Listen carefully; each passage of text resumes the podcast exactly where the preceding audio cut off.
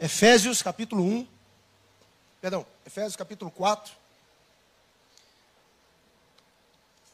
verso 1. Muito legal, nós vamos começar hoje uma nova série de mensagens.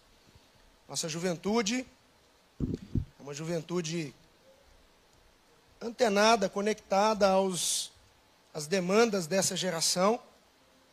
E um assunto relevante, um assunto dos mais necessários para nós tratarmos como igreja e com a igreja é falarmos sobre o nosso chamado.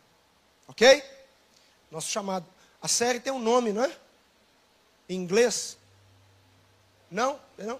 Ah, eu tinha escutado um nome em inglês, o inglês não voltou mesmo, não, né? Deixa, é português. Né? Eu fiquei preocupado com o inglês, é porque eu falo duas línguas só, sou bilíngue. Eu só falo português e línguas dos anjos, né? E aí, quando era tudo inglês, eu não sabia falar as coisas. Mas vamos lá. A minha versão diz assim: Como prisioneiro no Senhor, Efésios 4:1. Como prisioneiro no Senhor, eu rogo-lhes que vivam de maneira digna da vocação que vocês receberam. Viver de maneira digna da vocação que você recebeu. A nova tradução da linguagem de hoje vai dizer o seguinte: Por isso eu, que estou preso, porque sirvo ao Senhor Jesus Cristo, Paulo falando, né? Peço a vocês que vivam de uma maneira que esteja de acordo com o que Deus quis quando chamou vocês. Eu gosto muito dessa expressão nós vivemos de acordo de uma maneira que Deus quis quando nos chamou. A NVI usa a expressão vocação. A nova tradução da linguagem de hoje usa a expressão chamado, chamou. Até porque são palavras intercambiáveis. E eu quero uma oração breve orar na expectativa, na esperança de que o Senhor, esse texto, possa falar ao nosso, nosso coração essa noite. Amém? Senhor, te louvo por essa palavra.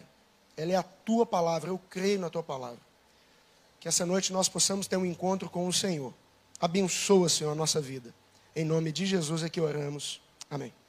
Bom, essa série nós vamos falar sobre chamado. Não é?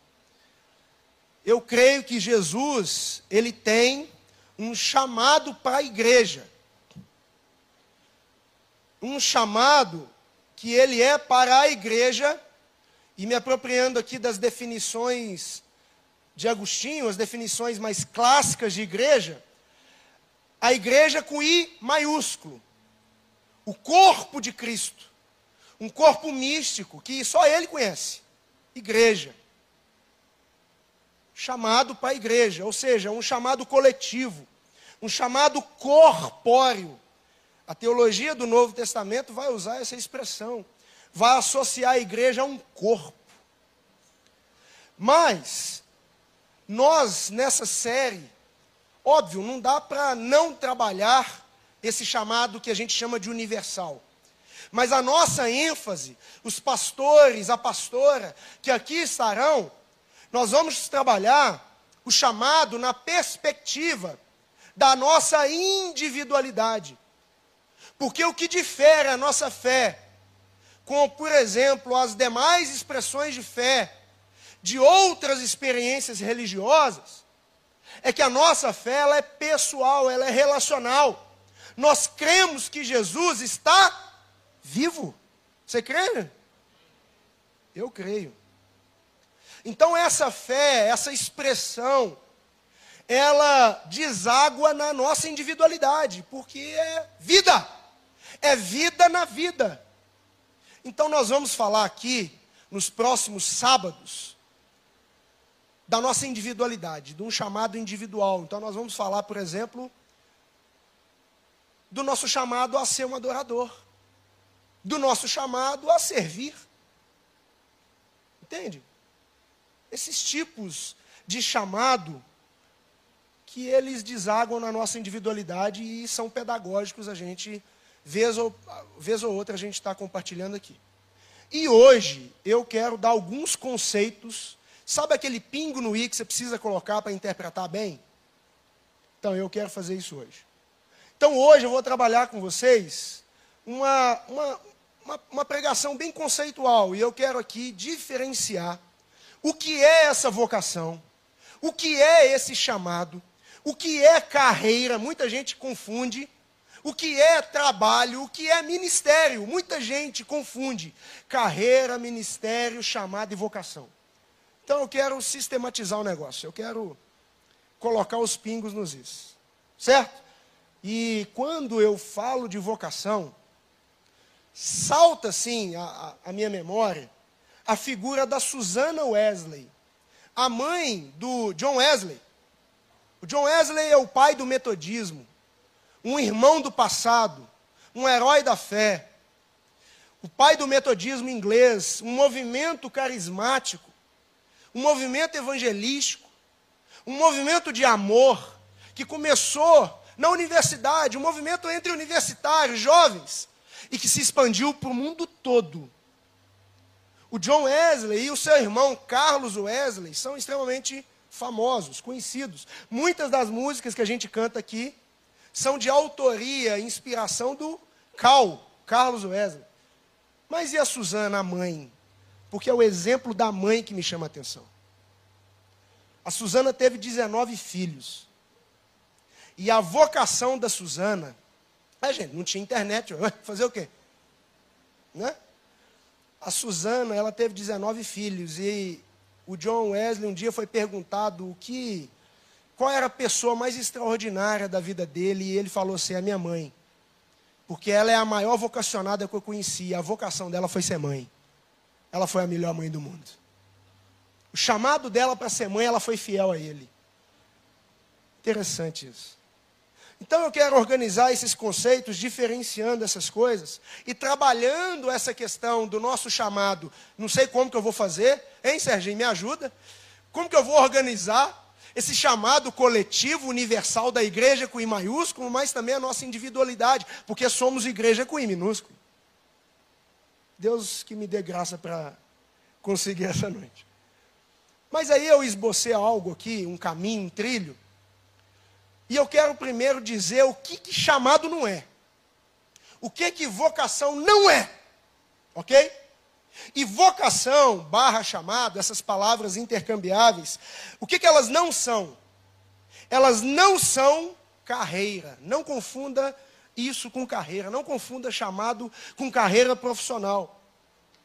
Não confunda, porque a carreira é algo ligado às nossas habilidades. E habilidades estas que geralmente estão associadas com a nossa formação intelectual. Então você foi para a faculdade. Eu creio que na faculdade você encontrou o ambiente certo para potencializar suas habilidades. Isso é a faculdade, ou pelo menos deveria ser. Você buscar um curso que vai potencializar as suas habilidades. E aí você, a partir disso, você tem uma carreira, você desenvolve uma carreira. Eu, por exemplo, eu fui para a teologia.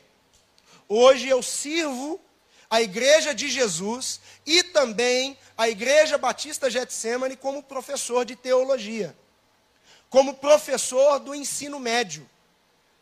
Dou aulas. Dou aulas para adolescentes e para adultos. E aí eu fiz disso, da minha formação intelectual, a minha carreira. Eu sou um professor profissional. Carreira. Eu tenho formação jurídica. Sou advogado. Exerci por nove anos carreira jurídica. Ou seja, fui para uma faculdade, cinco anos, me habilitou para ter uma carreira nesse segmento. Isso é carreira. Isso não é chamado. Isso é carreira. Então, é, a carreira é esse ambiente, o locus, onde a gente potencializa as nossas habilidades. Certo? Outra coisa que vocação não é. Outra coisa que o chamado não é. Não é o nosso, não é a nossa profissão. Ai ai ai. Pastor não é profissão? Não. Líder de louvor não é, não, não é, não é. Isso é ministério. Porque o ministério é a forma que eu escolhi para servir a Deus. É a forma que eu escolhi para preparar algumas bacias, preparar algumas toalhas, para poder servir, lavar pés dos irmãos. Isso é ministério. E o ministério, não confunda, o ministério não é da igreja. Nós vimos aqui um louvor abençoadíssimo. Que galera talentosa, sim ou não? Ministério. Ministério de louvor. Mas esse ministério não é da Igreja Batista Getsemane. Esse ministério, ele é exercido na igreja, é diferente. O da e o na. Porque o ministério, eu estou olhando para as carinhas aqui, ó, é seu. Deus te deu o seu ministério, você crê nisso? E aí você exerce ele aonde? Na comunidade. Você serve através, a partir do seu ministério. Então a igreja local tem monopólio do seu ministério? Não pode ter. Eu não posso ser pastor só aqui. Eu tenho que ser pastor lá em casa, sim ou não? Porque é meu ministério. Eu não posso ser pastor somente na minha comunidade. Eu aqui na igreja eu chego uma e meia, aí eu começo o meu ministério de pastor. Não faz sentido. Porque não é da, é na. E o na é, subentende-se é, estar em. E nós, onde estivermos, estar em, onde nós estivermos, nós estamos exercendo o nosso. Onde, gente? Ministério, fala, gente. Ministério. E você, abrindo um parênteses, que quiser servir a igreja de Jesus Cristo, na Igreja Batista Getsemane, mais precisamente, na juventude da Igreja Batista Getsemane, você tem espaço. Você pode me procurar. Sou um dos pastores aqui. Você pode procurar qualquer um dos nossos pastores. Nós vamos te orientar como que você vai exe executar, exercitar o seu ministério lá, mas também cá, porque cá também tem espaço. Glória a Deus. Mas vocação é ministério? Faz parte, mas não é. Não reduz o conceito. Vocação é carreira? Pode até fazer parte, mas não é. No meu caso, e é raro esse caso, eu consegui conciliar a minha vocação e exercito a minha vocação de maneira que até profissional tem uma carreira, mas isso é raro. Outra coisa que a sua vocação o seu ministério não é, não é emprego. E esse eu acho que ele é bem indutivo, não vou gastar muito tempo com ele. Porque o emprego, e aí ele anda de mãos dadas com a profissão, é aquilo que nós fazemos para o quê? Sustentar a nossa dignidade. No meu caso, a minha dignidade estende a eu, Thaís e duas criancinhas. Então eu preciso de um emprego. Associado, no meu caso, eu consegui a minha profissão para poder trazer dignidade para o meu lar. Entendeu? Mas não é vocação. Faz parte, compete, mas não é. Não confunda. Até aqui estão entendendo? Fala que sim para eu ficar feliz. Estou feliz. Beleza, pastor. Então tá bom. O senhor trabalhou aí apofaticamente, né? ou seja, é, definir ou tentar definir pela, pelo princípio da negação, pelo que não é. Mas vão agora afirmar o que é. Que, que é então vocação? Porque eu olho aqui para alguns e eu já consigo ver o, o olhinho assim, meio brilhando, talvez, na expectativa do que é. Porque não é incomum nos nossos gabinetes pastorais nós recebermos irmãos, especialmente os jovens, que têm dúvida do seu chamado, barra vocação, tem dúvida da sua vocação. Pastor, eu não sei. Pastor, eu já me envolvi no ministério tal. Eu já me envolvi em tal. Pastor, eu estou pensando em fazer a profissão tal, a faculdade tal. E aí começa a trocar os pés pelas mãos. Por quê? Erro de conceito. Erro está colocando o tio onde é para colocar pingo. A gente precisa acertar isso aqui essa noite. Então, o que, que é? Pode pôr a frase aí, ou a imagem? Boi aí, a turma, pode pôr para mim, projetar? Tem uma frase que ela fala muito comigo sobre o que é, é olha aí, esse é o Martin Luther King. O Serginho até tremula quando vê uma imagem do Martin Luther King, ele ama o testemunho do irmão Martin Luther King um irmão batista do passado, importantíssimo para a nossa identidade batista. E o Martin Luther King, certa vez, disse o seguinte: se um homem não descobriu nada pelo qual morreria, então ele não está pronto para viver. Para mim, essa frase, ela define o que é vocação. Vocação é isso. Se você não encontrou uma causa, uma pauta de vida, algo que te apaixona, sabe? Aquele negócio que te pega, que te move, que sai lá dos confins da sua essência. Se você não encontrou esse negócio que não te deixa dormir, essa noite é noite de você vir aqui no altar para a gente orar na esperança que Jesus vai te dar luz, irmão. E você vai sair daqui discernindo qual é a sua vocação. E a nossa vocação é aquilo que tira o nosso sono.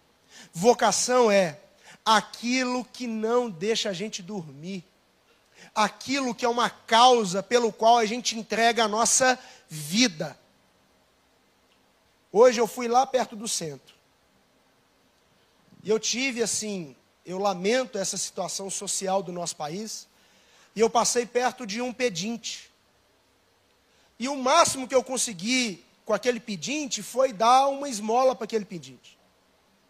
Mas hoje, quando eu chegar em casa, eu vou dormir. Eu vou colocar o meu, a minha cabeça no travesseiro e vou descansar. Mas tem gente, existem pessoas que se vê um pedinte na rua, ela, sabe, algo mexe com ela. Mais do que dar uma esmola, mais do que dar uma comida, mais do que fazer assistencialismo, ela, ela não dorme. Ela chora, ela, ela busca uma clínica, ela, ela, ela põe dentro do carro, leva para casa, dá banho, alguma coisa ela faz. Sabe por quê? Porque a vocação dela é isso. É isso. A gente está aí, ó, vendo desmatamento na Amazônia. Estava lendo anteontem.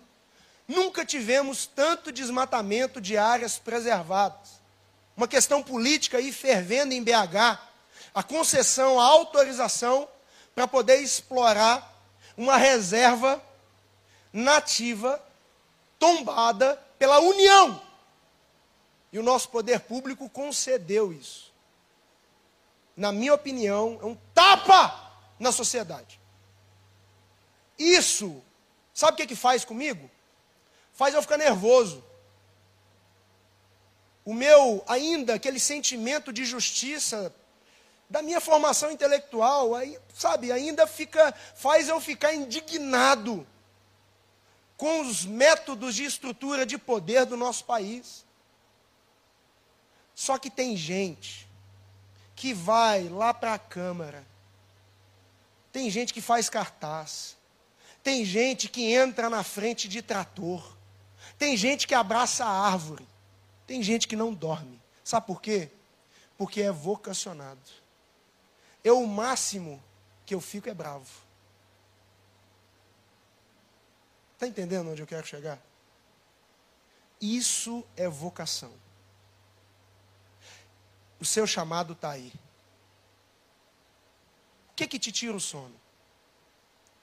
Qual é a causa que faz você sair do seu lugar de conforto? Qual é a pauta da vida que faz você se mover? Vocação, que faz você ter uma ação, alguma coisa. Porque é aí que Deus te levantou nessa geração para você para você ser bênção nessa geração. Você crê nisso? Amém. Eu identifiquei e como eu disse, é raro. Eu identifiquei a minha vocação. Eu lembro na minha antiga comunidade, tinha um irmãozinho lá, essa história é legal. Ele, Ávila, ele levantava a mão, os irmãos já caíam endemoniados. Aí eu ia pregar, né? Aí eu levantava a mão, aí eu levantava a mão, batia o pé, fazia uns negócios. O máximo que acontecia com a igreja é alguém fazer assim. Ninguém caía. Aí eu falei assim: o problema está comigo, só pode. Aí eu fui para o louvor. Escuta essa, Rogério, pastor Rogério. Lancei dois CD. Oh! Um cantando e um pedindo desculpa. Não é, não é para mim, gente. Negócio de cantar não é comigo. Aí eu vi os irmãozinhos. Vou dar o exemplo do pastor Jorge. Pastor Jorge um dia me chama para ir com ele fazer uma célula numa agência bancária. Aí marcou o horário, fui lá na porta da casa dele. Aquela pilha de revista da igreja, livro, eu falei assim, uai, mas que é isso? O é, que, que, que é, né, que o pastor vai arrumar? Já fiquei, já fiquei meio desconfiado. Aí beleza, foi uma benção, nós fomos rapidinho, uma célula, fizemos uma célula lá, uma benção. Aí quando está saindo, aí ele fala assim, nós vamos tomar um lanche. Aí eu com uma fome, eu falei assim, nossa, que benção. Acabou rapidinho a célula, agora nós vamos, nós vamos comer. Irmão, era na Abraão Caran. O pastor Jorge vai lá no carro, pega lá aquelas revistas lá, traz lá os livros. Para quê, pastor? Agora nós vamos evangelizar. Aí eu entendi. Irmão, pastor Jorge, entrando nos comércios, expulsando demônios. Uma loucura! Uma mulher encostada no poste, eu lembro quando fosse hoje de manhã, encostada no poste com um cigarrinho assim, meteu a mão na boca, lá jogou, pá, em nome de Jesus, começou aquela loucura, e gente buzinando, e pastor Jorge, e uma loucura de gente. Eu vendo aquele negócio, não é para mim não, gente. Não dou conta. Eu não sei abordar, não, gente. Não dá, não é. Isso é para evangelista. Isso é para gente. Entende? O evangelista. O evangelista é aquele que sai ganhando alma para Jesus e coloca aqui dentro da igreja. Aí fala assim com os mestres: vocês ensinam aí. Mas o minha, a minha vocação é ganhar. A minha vocação é arrebanhar. Está entendendo? Eu descobri a minha.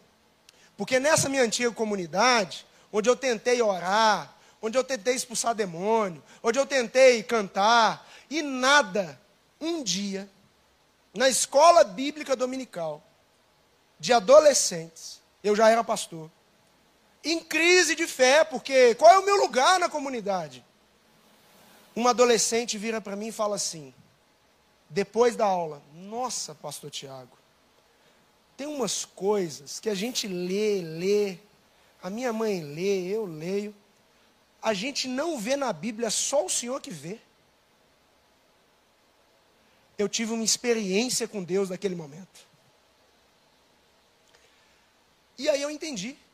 A minha comunidade me mandou para o seminário, estudei, estudei filosofia, e aí eu entendi que o meu chamado, a minha vocação, é traduzir em conceitos aquilo que para a maioria das pessoas é um tanto quanto difícil, mas que por algum motivo para mim parece fácil. E que para algumas pessoas elas rodam, rodam, rodam, rodam, rodam, rodam, são prolixas, não conseguem. E eu já ouvi pessoas que ele fala assim, pastor, o senhor tem uma habilidade de ser objetivo, que eu gosto é disso. Eu entendi o meu lugar na igreja de Jesus Cristo. Logo, ministerialmente, eu me associei a ao ministério de ensino. Está aqui o nosso chefe, o pastor Rogério, que é o delegado aí do Ministério de Ensino aí da igreja. Eu fui para o Seminário Teológico Coinonia e hoje estou como ali o diretor do seminário. Por quê? Porque eu entendi a minha vocação. Irmão, isso descansa a alma. Isso resolve a vida. Entende? Eu me lembro, a, a minha esposa está aqui, da decisão de sair da carreira jurídica e ir investir em sala de aula. Ô, gente, se alguém um dia me perguntou se você tem saudade da advocacia, eu tenho, especialmente dos honorários. Pensa num trem bom. Porque não tem limite. Entende? Agora, sala de aula é para vocacionado. E tem um monte de gente que não é vocacionado tentando fazer as coisas sem vocação e aí entra em crise. Tem um monte de gente que foi chamado para ser joelho, mas está insistindo em ser boca. Dá certo? Tem um tanto de gente que no corpo de Cristo foi chamado para ser mão, mas insiste em querer ser pé. Vai cair, irmão. Vai dar, vai dar ruim. Vai entrar em crise. A felicidade do cristão não é realização na carreira ou somente nisso.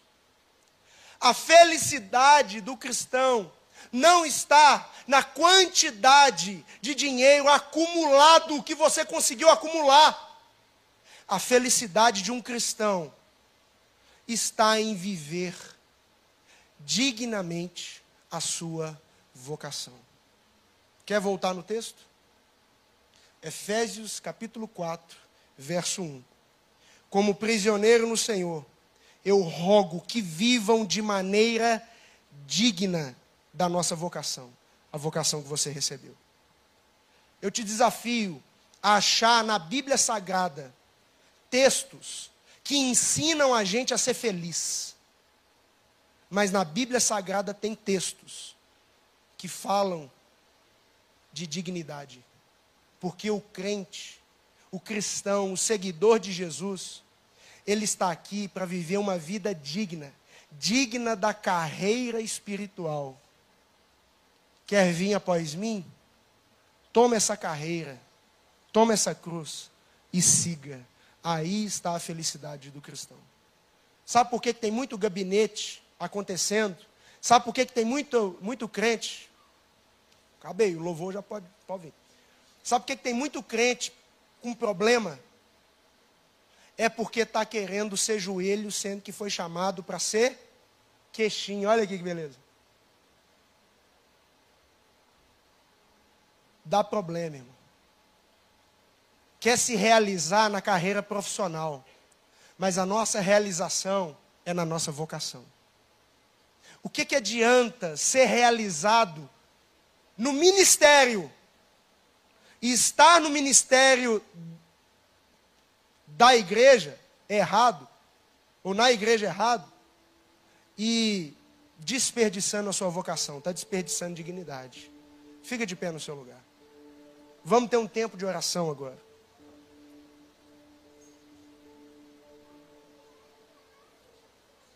Eu quero ter esse tempo de oração com vocês.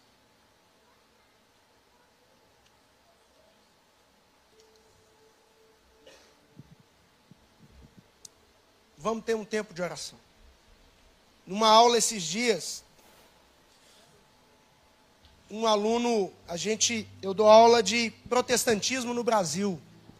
A história dos segmentos protestantes no Brasil, como que a igreja evangélica e o posterior evangelicalismo se consolidou nas terras tupiniquins. É interessante essa história.